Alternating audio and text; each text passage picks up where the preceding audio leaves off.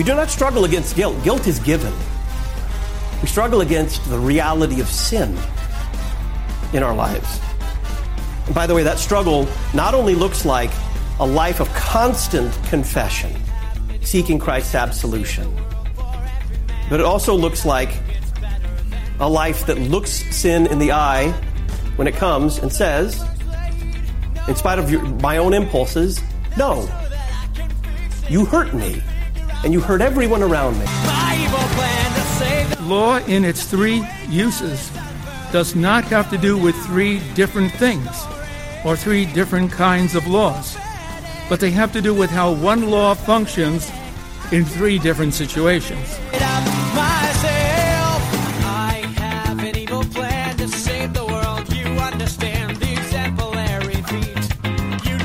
Hello, folks. Welcome to In Layman's Terms. Matthew Garnett here, as always.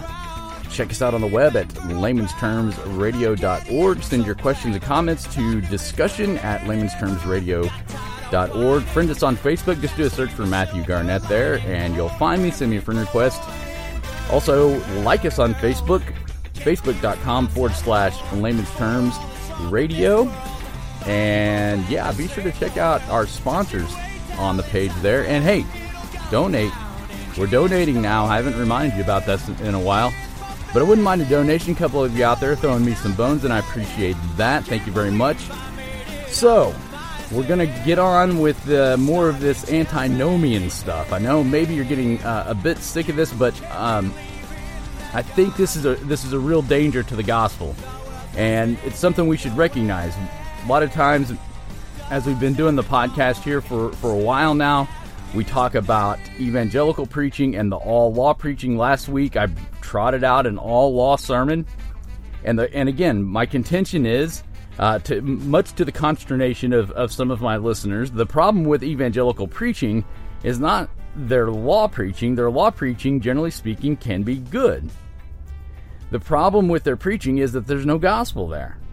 So, in effect, they try to steer the law toward the third use.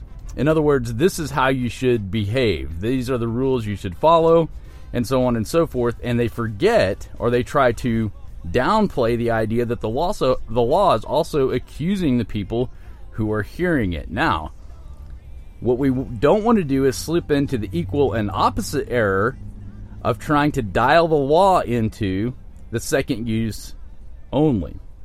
And I'm going to play a couple of lectures for you that, that pinpoint some some things really some evaluation factors you can, should consider when you're listening to any given sermon. Some uh, sermon evaluation criteria. As, as I've been doing this a while, I'm starting to find that evaluating sermons becomes trickier and trickier. Some of them are easy. I mean, we, we've got the Osteens, we've got uh, the Rick Warrens, we've got the Bill Hybels of the world, we've got uh, the Andy Stanleys. Those sorts of things are easy. We, we can identify uh, the fact that most of the time they are preaching all law and the majority of the time, they're not preaching biblical law. They're making up law like your purpose or your best life now, these sorts of things.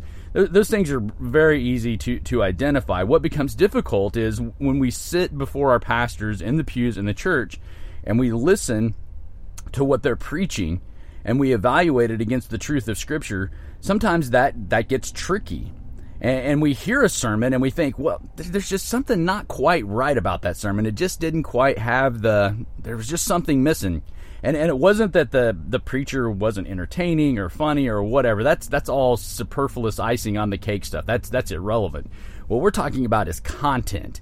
And when I hear a sermon and I go, there just there was something just not quite there with that sermon. What I want what you want to be able to do is identify what that is. And so we're gonna ha- we're gonna uh, bring in two lectures here, really. One is from Pastor Todd Wilken at the 2017 Redeemer Conference, and the other one is Dr. Uh, David Scaer of uh, Concordia Seminary, Fort Wayne, giving a lecture at this year's symposium at the seminary. And we're not going to play the lectures in their entirety. I, I, will tell you that if you want to hear these lectures in their entirety, entirety first of all, for the, for the Wilken lecture, you need to go to uh, the uh, Redeemer Lutheran Church website and that is uh, redeemer-fortwayne.org.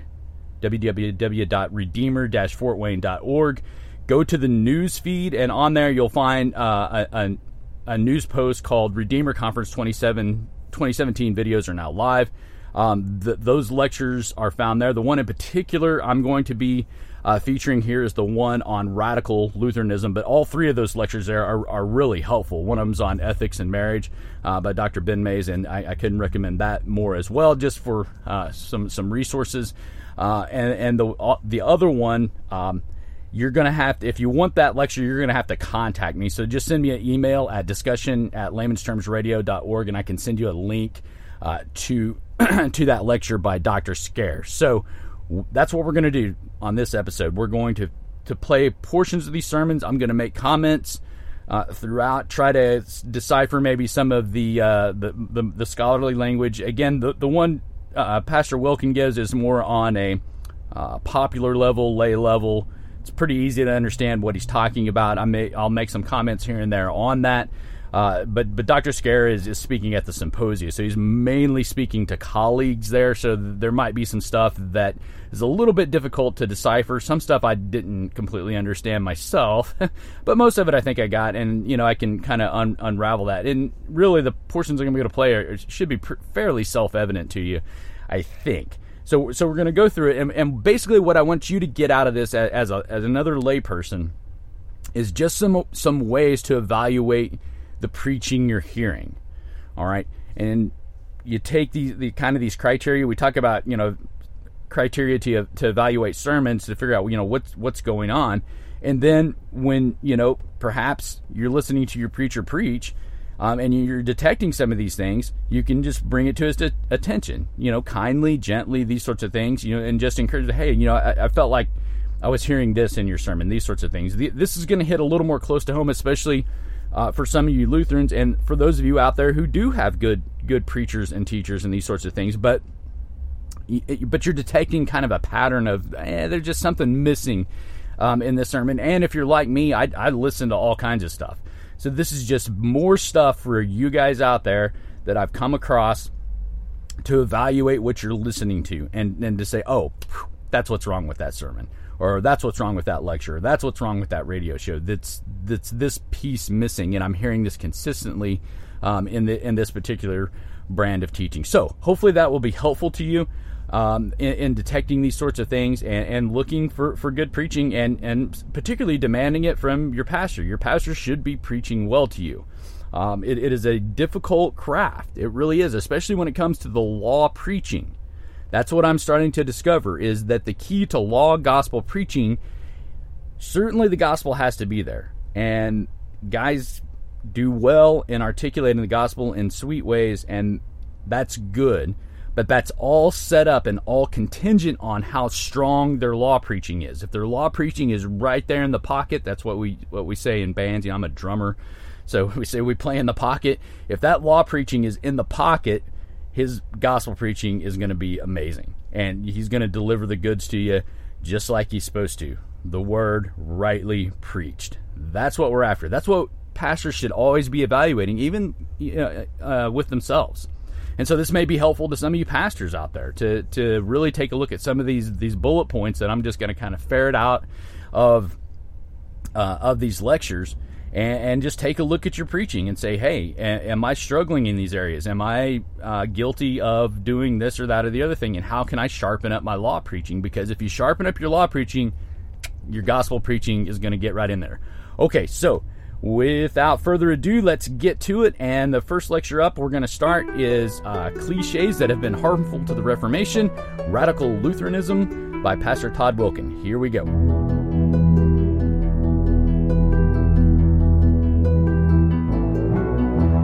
We'd listen to a popular evangelical without really realizing that the problem wasn't, we'll use Rick Warren.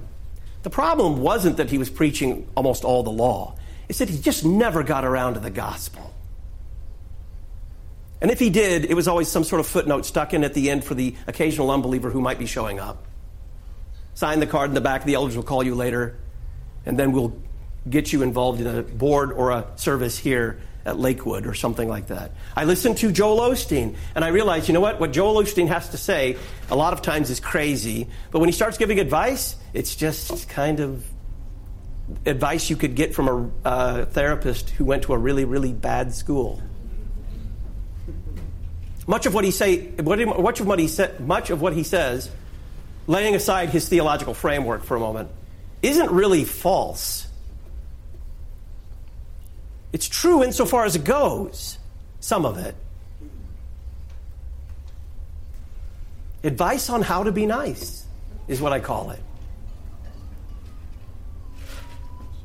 And much of what people are hearing in the evangelical church is not wrong. Now, I, I got to say, some of it is just flat out wrong. But in terms of the moral teaching they're hearing, it's biblical, it's true, it's right, but it is never followed the way that God designed his language to be spoken with the message of the gospel. Okay, so this is what I was basically trying to point out last week with um, with Dr. Lawson's sermon.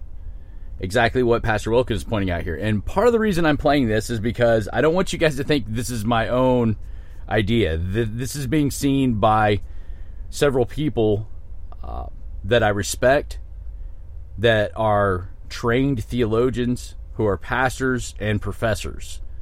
So this isn't just something that I'm seeing and detecting in preaching, you know, just as a layman. This is something that's being seen in, in preaching just across the board. And so it's something that you pastors should be warned about. You should listen to. You should understand that this is not only something that is being seen by those who you should probably consider to be your elders, Pastor Wilken being one of them, but it's, it's something being seen uh, by lay people as well. And so that's the thing is for for those of you who listen to my program, most of you are laymen. There may be some pastors out there who check this out, but most of you are laymen. And what I want, basically, what I want to show by this is that I'm not crazy. I, am not just uh, some nitpicky layman out there looking for every little single error I can come up with in somebody's preaching.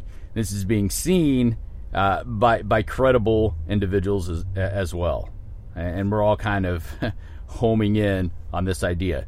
So that's the thing. Just what I pointed out um, last week with Dr. Lawson's sermon some of the moral teaching he had there was spot on. Was it harsh? Yeah, it was harsh. It was law preaching. The law preaching is supposed to be harsh. If the law preaching is not harsh, it's weak. And weak law preaching is going to make for weak gospel preaching. That's the point Pastor Wilken is making here. And so we need to identify what the errors are in other preaching and avoid those to be sure.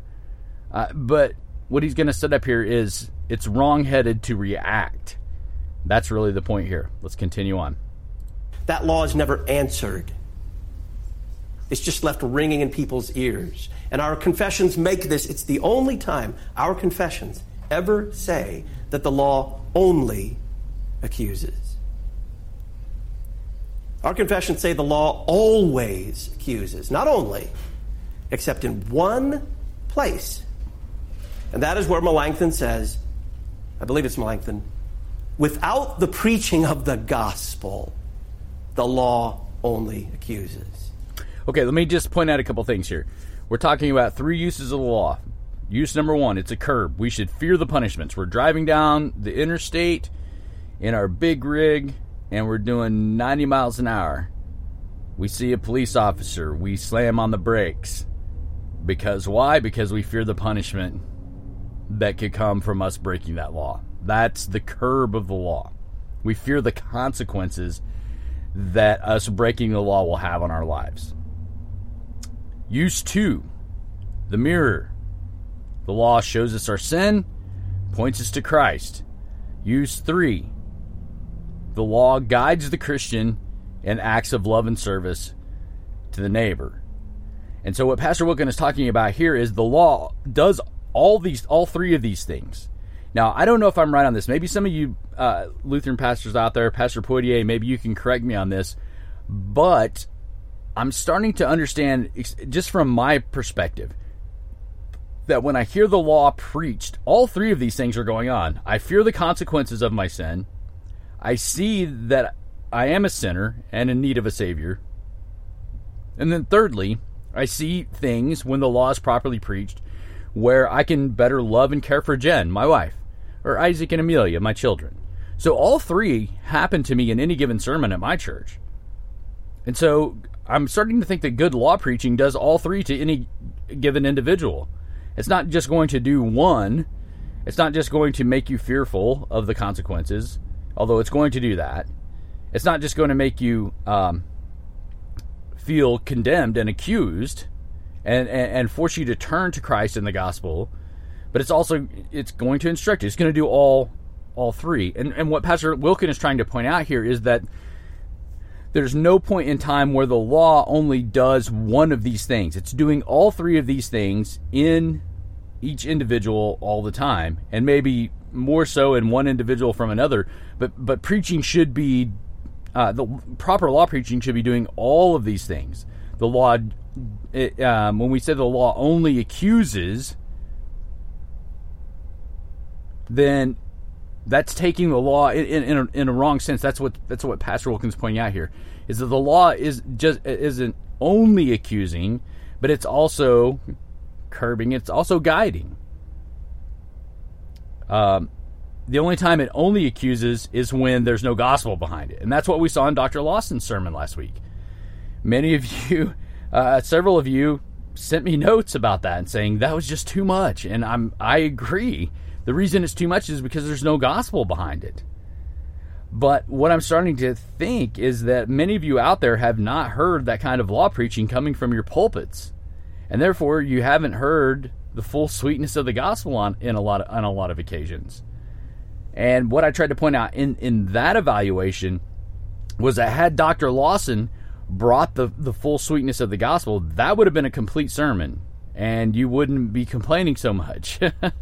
So again, what Pastor Wilken is pointing out here is when you when you preach the law with no gospel, it's it's only going to accuse.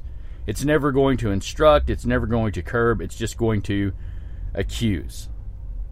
And that that's what's that's what's going to happen. Despite, you know, any interactions from the crowd, these sorts of things. That's another issue. The point is the the law and the gospel must be preached. When the gospel is not preached, the law is only going to accuse. That's what he's trying to say. It's only going to make you feel like a condemned sinner and with no remedy.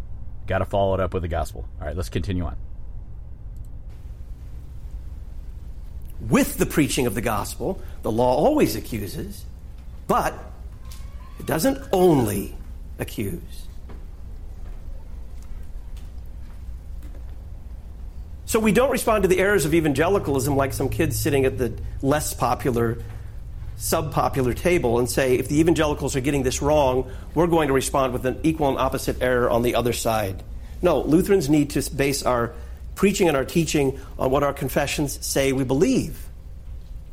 And our confessions happen to say that the proper fare for Christians in and out of season, as Scripture says, is all of the things that God's Word has to say including rebuke and exhortation and instruction in righteousness and all of those things. In other words, just because the evangelicals do nothing but instruction in righteousness shouldn't stop us from doing it in its proper place in, re- in relationship to the gospel. That's a great point. I was an evangelical pastor and preacher, and this is how we taught. We would teach people to be moral and ethical. There is nothing wrong with that. If your preacher is not teaching you these things, he's wrong. He is not preaching the law in its full sternness. Now, for those of you who are looking to come in, into Lutheranism or, or you know, or have come into Lutheranism thinking that you're going to escape moral and ethical teaching, you're barking up the wrong tree. You are. Because if a, if a Lutheran pastor is preaching properly, he's going to be teaching you how to be a moral and ethical person and you should do these things. These are things that are required by the scripture, they are not optional. We are required as Christians, as St. John teaches us, quoting Christ's words, that we are to love one another as Christ loved us. We are to lay down our lives for one another. Love for the Christian is not optional, it is required. Required for what? Required for love and care for the neighbor. It's not required for us to earn salvation. That is true, but it is required of the Christian. And if your pastor is not teaching you how to be a loving and caring person, he is not teaching you morals and ethics from his pulpit and in his Sunday school classes and in the remainder of his teaching, he's wrong. That's a bad pastor. You need to confront him about it, and if he d- will not change, then you need to find another church to attend because he's not teaching properly. Right? That's the point, and I can't make that point more strongly. Because A, if you don't have this kind of teaching, you're going to turn into a wrecking ball to your your wife, your children, and those around you. I've been there and done that. You try to live without morals and ethics, and you're going to become a destructive force in this world. And Christians are not called to this. That's that's A. B, if your pastor is preaching and teaching this soft law or this sloppy law where he doesn't include moral and ethical instruction in his teaching and preaching, then you're going to lose the gospel because invariably so goes his law preaching, so goes his gospel preaching. And you're going to lose the gospel. And that's what you, you folks, if you're listening to some sermons and you're going, "Gee, there's just not quite something there. What is it? A lot of times this is what it is, especially especially if you're listening to Lutheran preaching, unfortunately. You'll say, I mean, I listen to sermons like this all the time. I'm going, well, there's nothing there that's necessarily wrong, but what but something's just missing from this sermon as I can kind of compare it to some other sermons I've heard. What is it? A lot of times it's this weak law preaching where there is not definite instruction on moral and ethical behavior on a regular basis. Now, does that mean your pastor has to get up and talk about being moral and ethical every single Sunday, Sunday in and Sunday out? Probably not. But it should be thematic in his preaching. He may not bring it up all the time, but it should be something that's there. It should it, it, it shouldn't certainly be absent or rarely found in the preaching. Okay? That's the point being made here by Pastor Wilken. Let's continue on. What's marked radical, radical Lutheranism of late has kind of been this allergy to the law.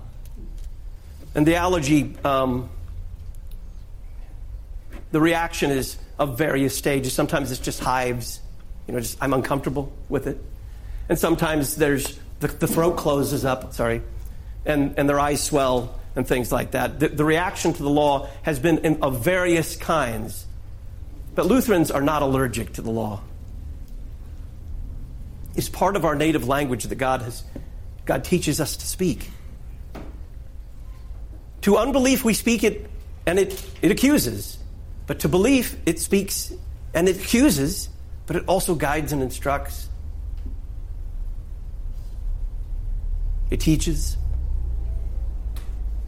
And again, just because the evangelicals insist on doing but nothing but teaching the law should not stop us from doing it in its proper place. a couple other things, and here's my laundry list. I got a 10 minute signal here from Michael in the back. Um, here's my laundry list of some other features. I, I'll just leave you with things that I don't have time to expound upon. you can have me back again. I think often in, um, in radical Lutheranism, sin which is described in Holy Scripture in terms of the Ten Commandments and all the commandments of God, and comes in every shape, matter, or form, and, and finds its way into every little facet and nook and cranny of our lives, is reduced down to one thing in radical Lutheranism, and that's just self justification. In fact, sins tend to lose their particular character.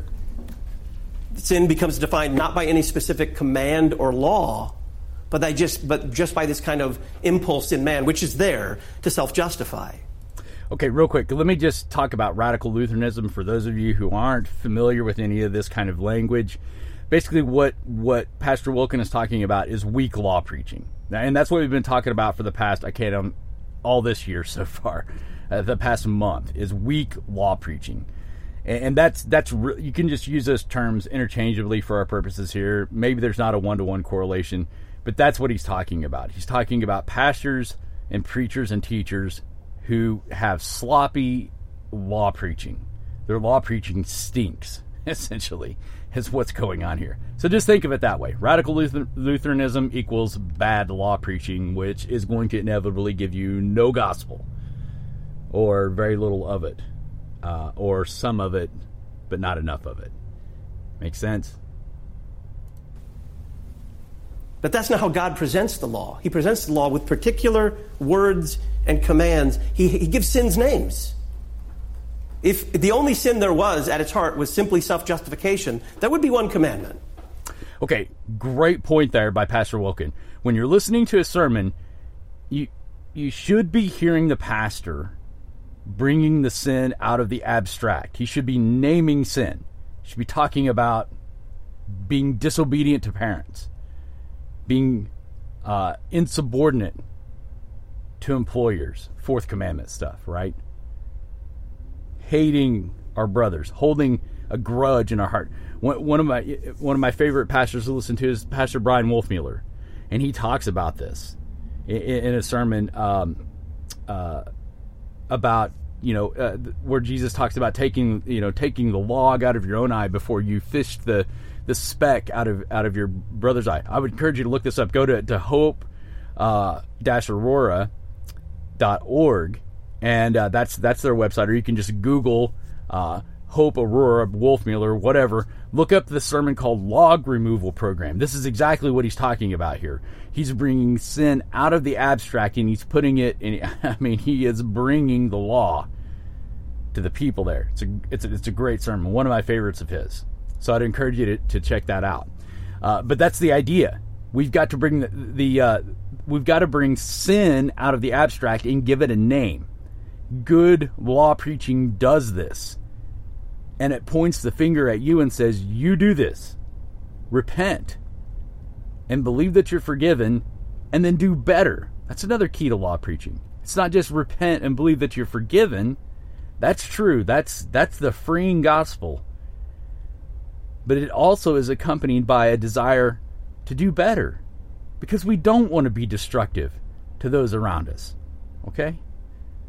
So that's the idea there. When you're looking, when you're listening to sermons, the point is you want to hear your pastor, the preacher, the teacher bringing sin out of the abstract and bringing it home to say, "Oh, yeah, okay, now I see what he's saying by sin." It's not this abstract concept. Concept. It has a name.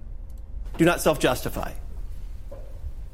But God has noticed and seen in our great need because of our sinfulness that He must name names when it comes to sin. There's a tendency to look at good works as defined by the law. And that is to say, here's the Ten Commandments, and guess what? That's what good works actually look like. There's a, there's a crystal clear picture of good works in the Ten Commandments. There it is.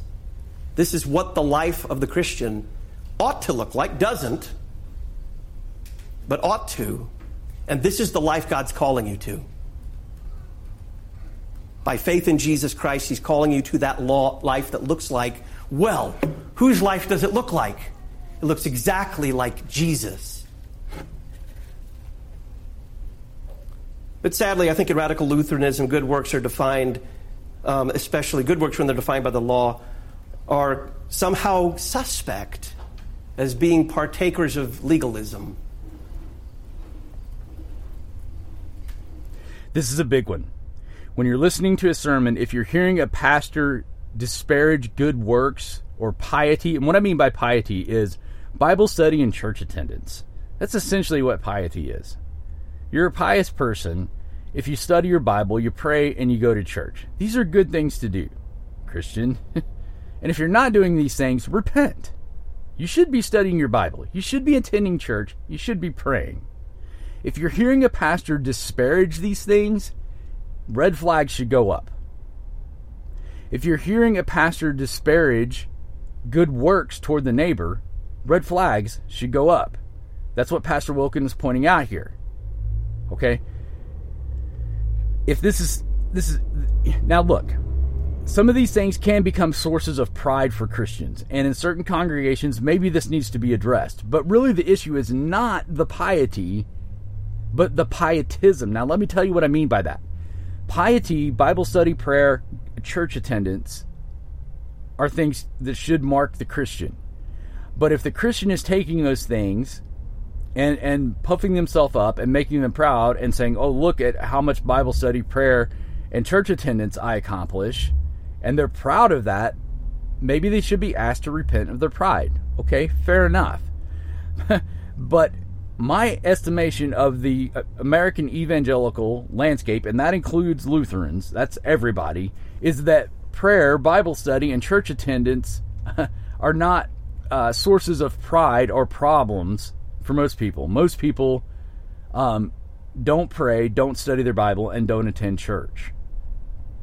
Their problem is not taking pride in these things. The problem is that they're not doing these things, and they're they're they're they're breaking the third commandment. Remember the Sabbath day by keeping it holy. What does this mean? We should fear and love God so that we do not despise preaching in His Word, but hold it sacred and gladly hear and learn it. They're breaking the third commandment. They're breaking the second commandment. You shall not take the name of the Lord your God in vain. What does this mean? We should fear and love God so that we do not curse, swear, lie, use witchcraft, or deceived by His name, but call upon it in every trouble. Pray, praise, and give thanks. When we don't pray, we're breaking the second commandment and by default, breaking the first commandment of faith. Okay, Christians need to be called out on this. Most of the time, in this day and age, Christians don't need to be checked on their prayer, Bible study, and church attendance because they, it's a source of pride for them. Sometimes that's the case, most of the time it's not. If you're seeing this as a theme in preaching, whether it's your, your own pastor's preaching or preaching you're listening to on the radio or on somebody's website, etc., etc. If you're seeing this as a theme, you've probably got an antinomian on your hands. Somebody who doesn't value piety, somebody who doesn't value good works and love and service to the neighbor and doesn't encourage these things. Okay, it's just a red flag. That's what Pastor Wilken is pointing out. Red flags. You may not see all of these, but you maybe may see one or two. It should make you raise an eyebrow and say, "Oh, ah, I see what's wrong here." He's disparaging good works and piety. He's disparaging my love and care for my neighbor. He's disparaging my prayer, Bible study, and church attendance. That's not good. Your pastor should be encouraging you in these things. All right? And when a pastor says, well, if you're doing those things, you know, if you're focused on those things, if you're focused on love and care for your neighbor and your piety, then you're a legalist, essentially, then that's a problem. Watch out for that. Let's go on. Sometimes in radical Lutheranism, the law is reduced to its existential effects. And I don't, I'm trying to think of a better way to say this, but it's kind of like the law is what makes me feel bad. A lot of things make me feel bad. My wife made corn chowder the other night. I said, honey, the corn chowder did not sit well with me. I said that the next morning after suffering much that night, um, like Pilate's wife. It made me feel bad. That's not the law. That's just living in a fallen world. And they're two different things. I think sometimes in radical Lutheranism, the Christian struggle against sin is replaced with a struggle against guilty feelings. Now, that's a strong point. Because here's the deal one of the things I think we as humans battle is guilty feelings. We want to figure out a way to get rid of our feelings of guilt. And Pastor Wilken is going to point out something very important about this. But just keep that in the back of your mind. One of our goals as humans is to get rid of guilty feelings and not actually address the issue. We want to put a band aid on those guilt feelings and not actually address what's causing those guilt feelings. Listen on here. Baptism calls us into a life of struggle, a life and death struggle against sin. But there's a big difference between living a life struggling against your real inward sin, your own, the word is concupiscence, and living a life that is simply struggling against feeling guilty. You know, a lot of things relieve guilt. that much of a bo- out of a bottle of bourbon relieves guilt in Todd Wilken really well. Temporarily. But if, if I had that much bourbon, guess what? I'm not sitting there feeling guilty about a thing. It also takes my worries away temporarily.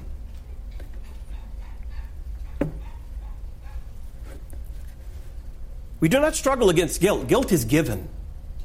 We struggle against the reality of sin in our lives. And by the way, that struggle not only looks like a life of constant confession, seeking Christ's absolution, but it also looks like a life that looks sin in the eye when it comes and says, in spite of your, my own impulses, no, you hurt me, and you hurt everyone around me.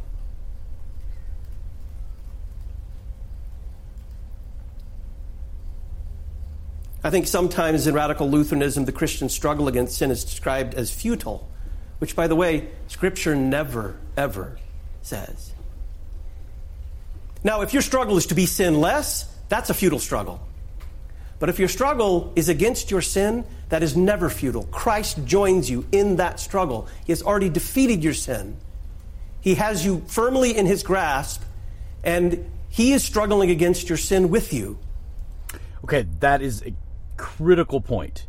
And this this is something that should raise all kinds of red flags and say, okay, false teaching.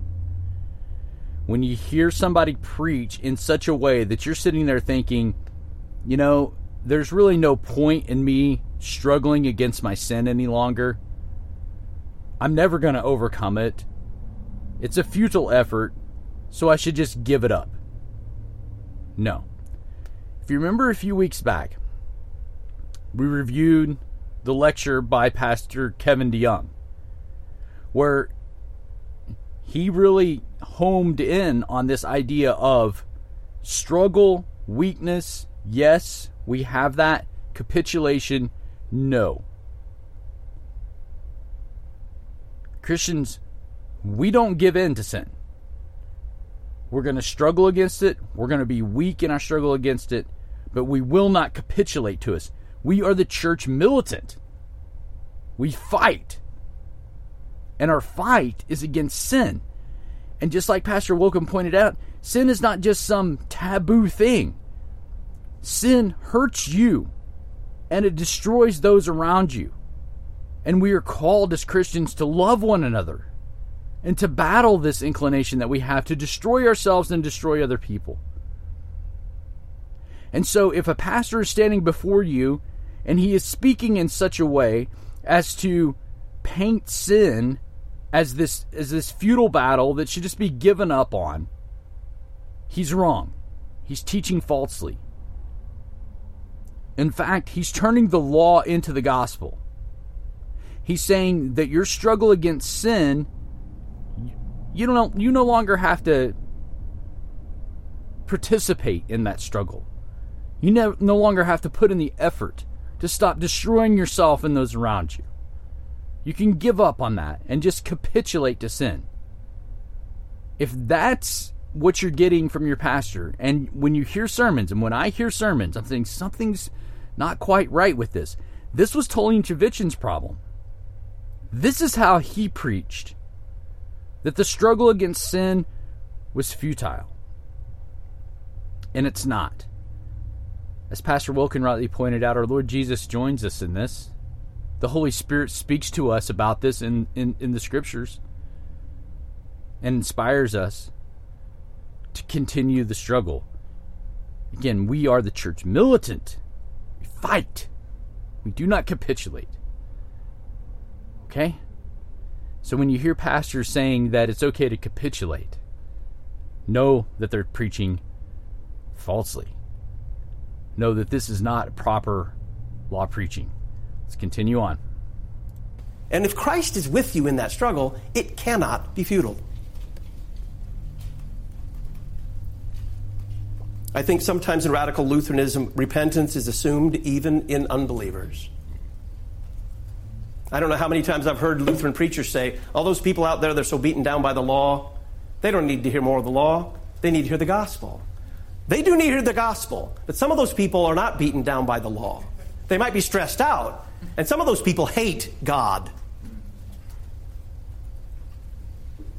All I know is I'm a believer and I still need to hear the law. Don't tell me unbelievers don't. I need it every single day.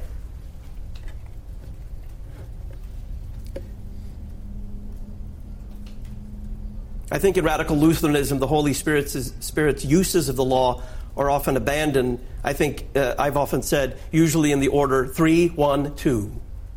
Third use of the law is the first one to go. Then God's civil use of the law is disregarded. And then finally, even the law that accuses us of sin is dispensed with. Luther observed this about the original antinomians back during his day.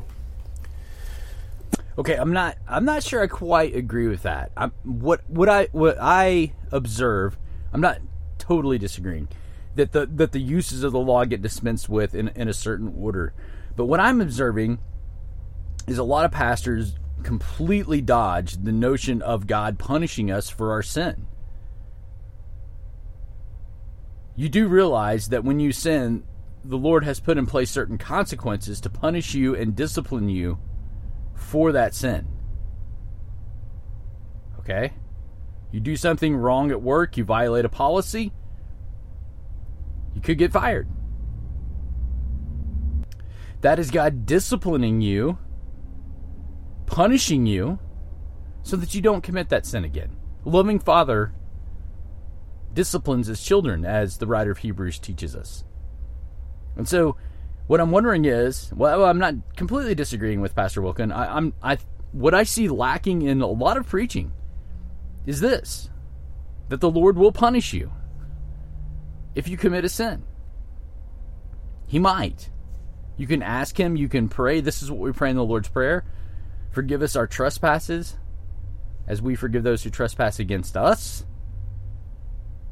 We pray in this petition that the Lord would not punish us according to our sin, in uh, uh, as insofar as the, the temporal consequences go.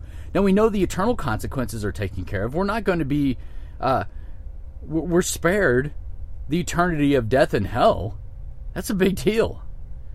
But the Lord is not going to withhold certain punishments and consequences from us temporally because He loves us. He's our Father. He's going to discipline us. Okay, so I see that that use of the law going. The the idea that God does still punish sin. We think that because we're spared an eternity of death and hell, that God also is going to spare us the punishment of our sin here on earth in a temporal way. And, and God does not do that. He allows us to suffer the consequences of our sin sometimes in order to discipline us into being better people. And so I see that that use of the law being skirted a lot. And then I see the really the third use quickly following after that. So it's a minor point, but but Pastor Wilken is right. You you start with with either the first or the third use. You you you hack that edge off of the law, and then you try to dial in or narrow the law down to its second use, and eventually, as I pointed out last week, and, and, and in these preceding weeks when I've been talking about this antinomianism, that even that use gets abandoned. And so eventually you become hyper grace and, and preach that the law really has no use for the Christian at all. Only the gospel is important. Okay, just wanted to throw that in. My opinion. Let's continue. the gospel sometimes is replaced with, we're all sinners. That's not the gospel. That's, in fact, the law. Scripture's warnings against falling away from the faith may be minimized or ignored. I see a creeping once saved, always saved in some Lutheranism today that really concerns me because that is, uh, and sometimes it's pre- presented in the, in, the, in the name of baptism. That somehow um, the, you need not, need not worry about falling away from the faith. And I got to ask if, I, if that's not something God wants me to be concerned about, why does He continuously warn me in Scripture against falling away from the faith? It's like saying, God warns you not to touch the hot stove. Don't touch hot stoves. they're really bad ideas. Don't touch a hot stove. And then saying, well, you know, um, I don't think I can touch a hot stove. This is an important point because, friends, the reality of things are if you persist in a besetting sin, this is a potentiality that that could result in the loss of your faith. That's just reality, and that's why this is what Pastor Wilken's pointing out. This is something that even we Lutherans don't like to talk about a lot. The fact that you can get involved in a besetting sin that can take you out of the faith, that can cause you to lose the Holy Spirit. Okay? And we, we talked about this a few weeks ago that there is actually a certain comfort in this. And, and, if you need to go back and listen to that episode, I think it was a couple episodes ago. Uh, but you can lose your faith. And you can lose it by veering off into besetting sin. And there are, honestly, of Lutheran pastors I listen to, there's scant few who bring this topic up. All right? Um, you can walk away from your faith. You can forsake the faith. And one way to do that is just to go out and start start sinning. That's the first step. Not sure when it happens. Um, this is something I did in my life, and the Lord rescued me out of that. God be praised. Uh, but it's not something I would recommend you try. It's very dangerous. Uh, I'm, you know, I, I don't know how to phrase this, but lucky that the Lord pulled me out of my quagmire. But I would not test him on this. Would not encourage you to go out and, and engage in all kinds of besetting sins to see if the Lord will pull you out of that. That's very unwise thing to do. Okay. Something you don't hear from a lot of pulpits these days. Hardly any. It's a good point Pastor Wilken's bringing up here. That's dangerous. I think that often in radical Lutheranism,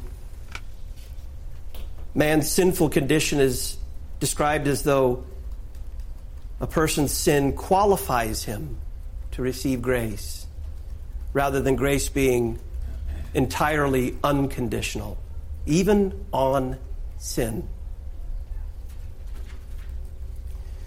I think sometimes in radical Lutheranism, any encouragement or instruction in good works is considered to be legalism.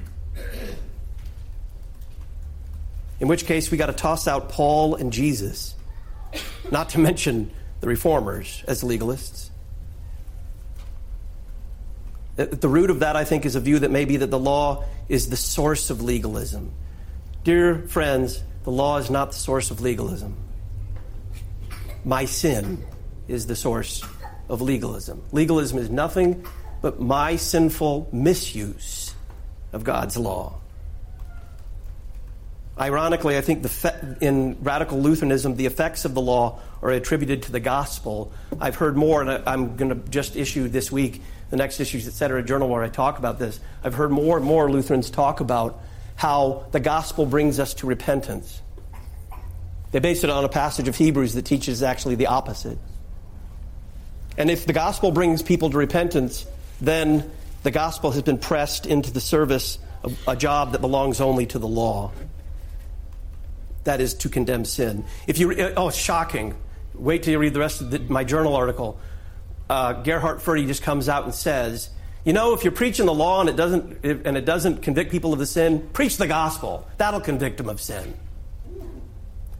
Because actually, if you look at it, he doesn't view law and gospel as two separate words of God. He just views them as kind of two ways we hear God's word. That's crazy.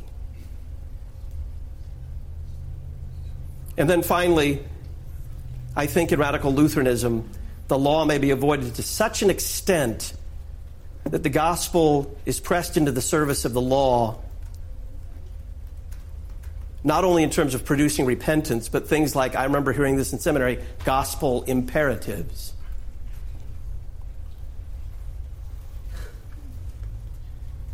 So, in the name of kind of preserving the, the gospel, the gospel is made to do the law's job. When the gospel is made to do the law's job, guess what you've got?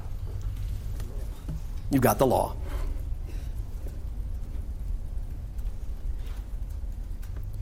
I'll just say by way of wrapping up in one minute, this, what I'm talking to you about today, may, uh, this, this part may be a little disjointed. It, is, it has been a personal and pastoral struggle for me. It has been a series of what my former colleague Michael Cum used to call come to Jesus moments for Wilken on these subjects. where I realized, as I said before, that what I had been preaching and teaching was not wrong insofar as it went, but it didn't go where the Lutheran confessions instruct me as a pastor to go. It didn't go where the whole way. I had taken Lutheranism and I'd lopped off this branch and that branch. Sometimes I was taught to do it, sometimes I just did it out of convenience, theological laziness, made it easier to be a pastor. And it was Lutheran flavored.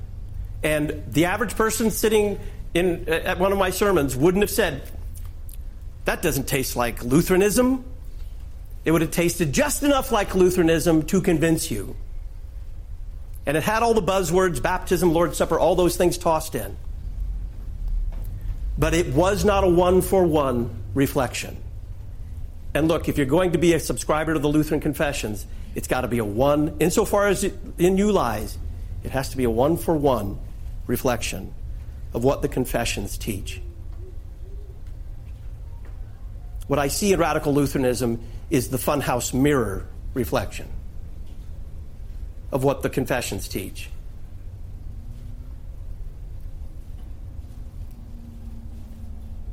That's it. Okay, so obviously we're not going to get to Dr. Scaer's lecture this week. We're going to reserve that for next week. I think both deserve uh, some pretty good attention here. Some of you out there are pastors who listen to this podcast. And just like Pastor Wilken's said, you need to have a come to Jesus moment on this issue. Because there's a lot of you out there that are doing exactly what Pastor Wilken is talking about. You're preaching a Lutheran faith that is Lutheran flavored, but it is not the Lutheran faith. And I did not come out of 10 years of evangelicalism and 10 years of liberalism to a faith where eventually I'm going to lose the gospel because the preaching is going to drive me in that direction. I'm not. Got to be praised. There are plenty of Lutheran pastors who still preach the law in its full sternness and the gospel in its full sweetness. But there are many of you out there who are Lutherans or claim that you are Lutheran who are not doing this. And if I were a pastor, if I were one of your colleagues, I would tell you to repent and have this come to Jesus moment that Pastor Wilken is talking about here. Stop making excuses for your preaching. Those of you laymen who are sitting under such pastors who are seeing all these red flags that that we that Pastor Wilken has pointed out here and I've expounded upon, in this podcast, you need to confront your pastor and say, if you don't stop preaching this way, I am going to move and go find another congregation because you're not preaching proper law and gospel. And friends, in my Lutheran friends, I would say this that errors in the Lutheran faith have been corrected most often by the by the laity raising their voices and that's why I enjoy being a Lutheran layman. An educated one, to be sure. But I can raise my voice against this, and so can you.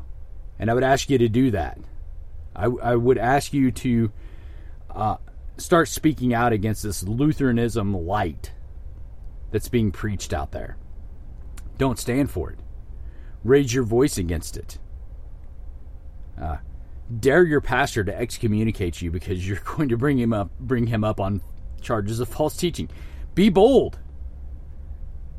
Because this this kind of preaching that Pastor Wilken is speaking against is is going to cause you to lose the gospel. It is.